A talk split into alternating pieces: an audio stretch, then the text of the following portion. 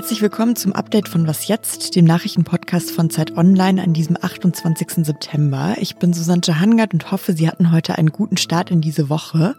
Wir sprechen heute über den militärischen Konflikt um Bergkarabach im Kaukasus und die Frage, wo eigentlich der Atommüll hin soll, wenn die Atomkraftwerke alle abgeschaltet sind. Der Redaktionsschluss für diesen Podcast ist 16 Uhr. Seit Jahrzehnten gibt es einen Konflikt um die Region Bergkarabach im Kaukasus, die zu Aserbaidschan gehört, aber mehrheitlich von Armenien bewohnt ist. Seit Sonntag wird dort jetzt wieder gekämpft, nachdem es viele Jahre ziemlich ruhig war. Zum aktuellen Stand sind mittlerweile schon etwa 40 Menschen in den Kämpfen seit gestern dort gestorben. Beide Länder haben das Kriegsrecht verhängt und geben sich gegenseitig die Schuld daran, dass die Lage jetzt wieder eskaliert ist. Was in Bergkarabach genau passiert und wie das einzuschätzen ist, darüber spreche ich jetzt mit Michael Thumann. Er ist der außenpolitische Korrespondent von der Zeit. Hallo Michael. Hallo Susanne. Michael, kannst du uns erstmal nochmal erklären, worum geht es in dem Konflikt in Bergkarabach? Ja, das ist eigentlich ein Konflikt um Land. Armenien hat Teile von Aserbaidschan besetzt und das schon seit Anfang der 90er Jahre. Damals brach, als die Sowjetunion zerfiel, ein Konflikt zwischen diesen beiden Teilrepubliken aus. Armenische Streitkräfte, die besetzten damals Nagorny-Karabach, so heißt dieser sehr umstrittene Landstrich, und auch noch sieben Regionen von Aserbaidschan, die zwischen Nagorny-Karabach und Armenien liegen. So, und das ist ein erheblicher Teil von Aserbaidschan. Damals war Aserbaidschan relativ schwach militärisch. Es gab 100.000 Vertriebene und viele Tote.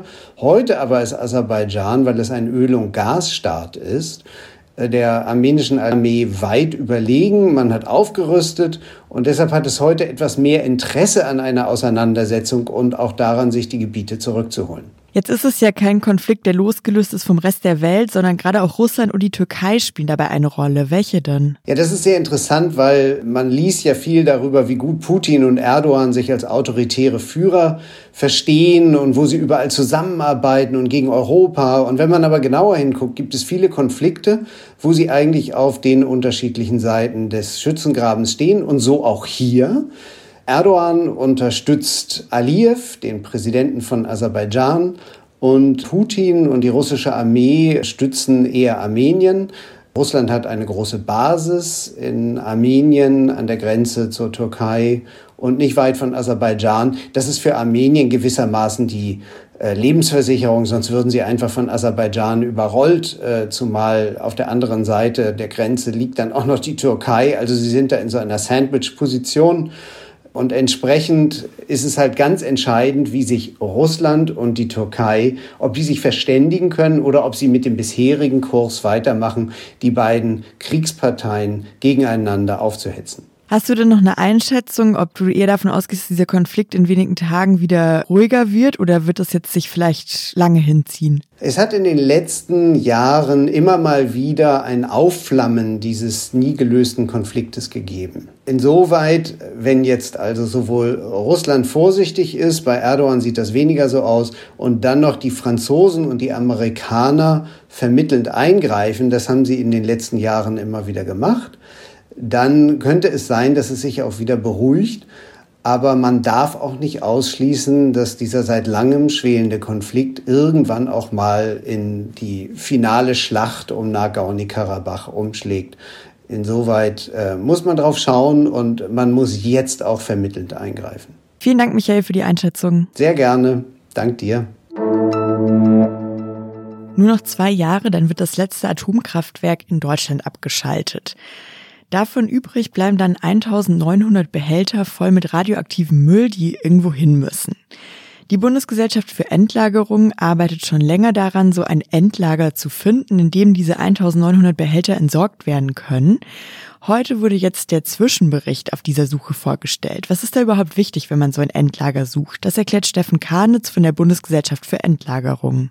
Umgangssprachlich kommt es darauf an, dass wir einen Standort suchen, der möglichst tief liegt, der möglichst dicht ist und der möglichst dick ist. Das heißt, wir suchen im Salz-, Ton- oder Kristallinformationen, die mindestens 300 Meter unter Geländeoberkante liegen, die mindestens 100 Meter mächtig sind und die so dicht sind, dass die den sicheren Einschluss der radioaktiven Abfallstoffe für sehr, sehr lange Zeiträume gewährleisten. Und diese günstigen geologischen Voraussetzungen, dass dann da also ein Endlager für Atommüll entstehen könnte, hat man jetzt in 90 Gebieten gefunden. Die liegen in Bayern, in Baden-Württemberg, in Niedersachsen und auch in den ostdeutschen Bundesländern. Sie sind also theoretisch dafür geeignet, ein Atommüllendlager zu werden. Wenn Sie noch mehr über diesen Prozess wissen wollen, dann hören Sie auf jeden Fall morgen früh unsere Morgensendung. Darin spricht meine Kollegin Elise Landscheck nämlich nochmal ausführlich über die Suche nach dem Endlager für den Atommüll. Für uns alle, für die Bürger in Deutschland heißt das, die Situation absolut ernst nehmen und ganz ruhig weiter an dem festhalten, was vernünftig ist. Abstand halten, Maske aufsetzen, Hygieneregeln beachten und die App aktiv nutzen. Wenn wir alle zusammen diese Vernunft und diese Vorsicht aufbringen, wenn wir notwendige Einschränkungen zeitweise akzeptieren, dann können wir uns allen zusammen und unserem Land in diesem Herbst und Winter einiges ersparen. Das hat Steffen Seiber, der Sprecher der Bundesregierung, heute in Berlin gesagt. Nicht nur er klang so alarmiert, wie sich die Corona-Situation in Deutschland gerade entwickelt, sondern auch Kanzlerin Angela Merkel. Sie hat sich ausrechnen lassen, wie das mit den Neuinfektionen weitergeht, wenn es so weitergeht wie gerade. Und das Ergebnis dieser Rechnung war, dass wir dann um Weihnachten rum etwa 19.200 Neuinfektionen pro Tag haben werden. Also zum Vergleich, gerade sind es ungefähr so 2.000 Neuinfektionen pro Tag. Also das wären fast zehnmal so viele. Morgen treffen sich wieder die Bundesregierung und die Länder und beraten, wie es weitergehen soll mit Corona. Wir können gespannt sein. Was noch? Khao Yai heißt der älteste Nationalpark in Thailand in der Nähe von Bangkok. Im Khao Yai Nationalpark gibt es gleich mehrere richtig große, wunderschöne Wasserfälle. Es gibt natürlich besondere Pflanzen und auch einige seltene Tiere leben dort.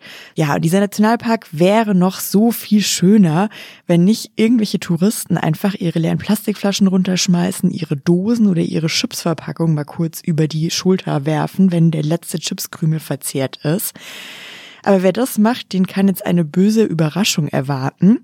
Wer den Nationalpark besucht, der muss nämlich sich am Anfang mit Name und Adresse registrieren. Und es kann sein, wenn man dann gesichtet wird, wie man seinen Müll so achtlos dort entsorgt, dass einem die nach Hause geschickt werden, diese leeren Plastikflaschen, die Dosen oder Chipsverpackungen. You forgot these things at Khao Yai National Park steht dann nett auf einem Zettel als kleine Erinnerung, woher dieser Müll kommt. Diese Initiative soll natürlich dazu führen, dass die Leute richtig abgeschreckt sind und sich nicht mehr trauen, ihren Müll einfach so auf die Straße zu werfen. Wer jetzt übrigens so ein Müllpaket nach Hause bekommt, der kommt noch richtig glimpflich davon. Littering, wie man das auf Englisch nennt, also das Wegwerfen von Müll einfach auf die Straße oder eben im Nationalpark auf den Weg.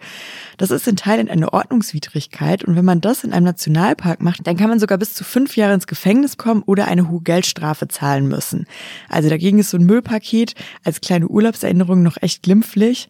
Aber ja, vielleicht einfach lassen. Das war das Update für heute. Schreiben Sie uns gerne, wenn Sie möchten, an wasjetzt.zeit.de. Ich bin Susanne Hangard und wünsche Ihnen noch einen schönen Herbstabend.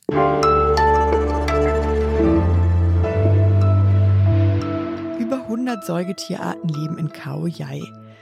Wildrinder, Wasserbüffel, Elefanten, Hirsche, Antilopen, Leoparden, indochinesische Tiger, Bären, verschiedene Affen, verschiedene Vögel.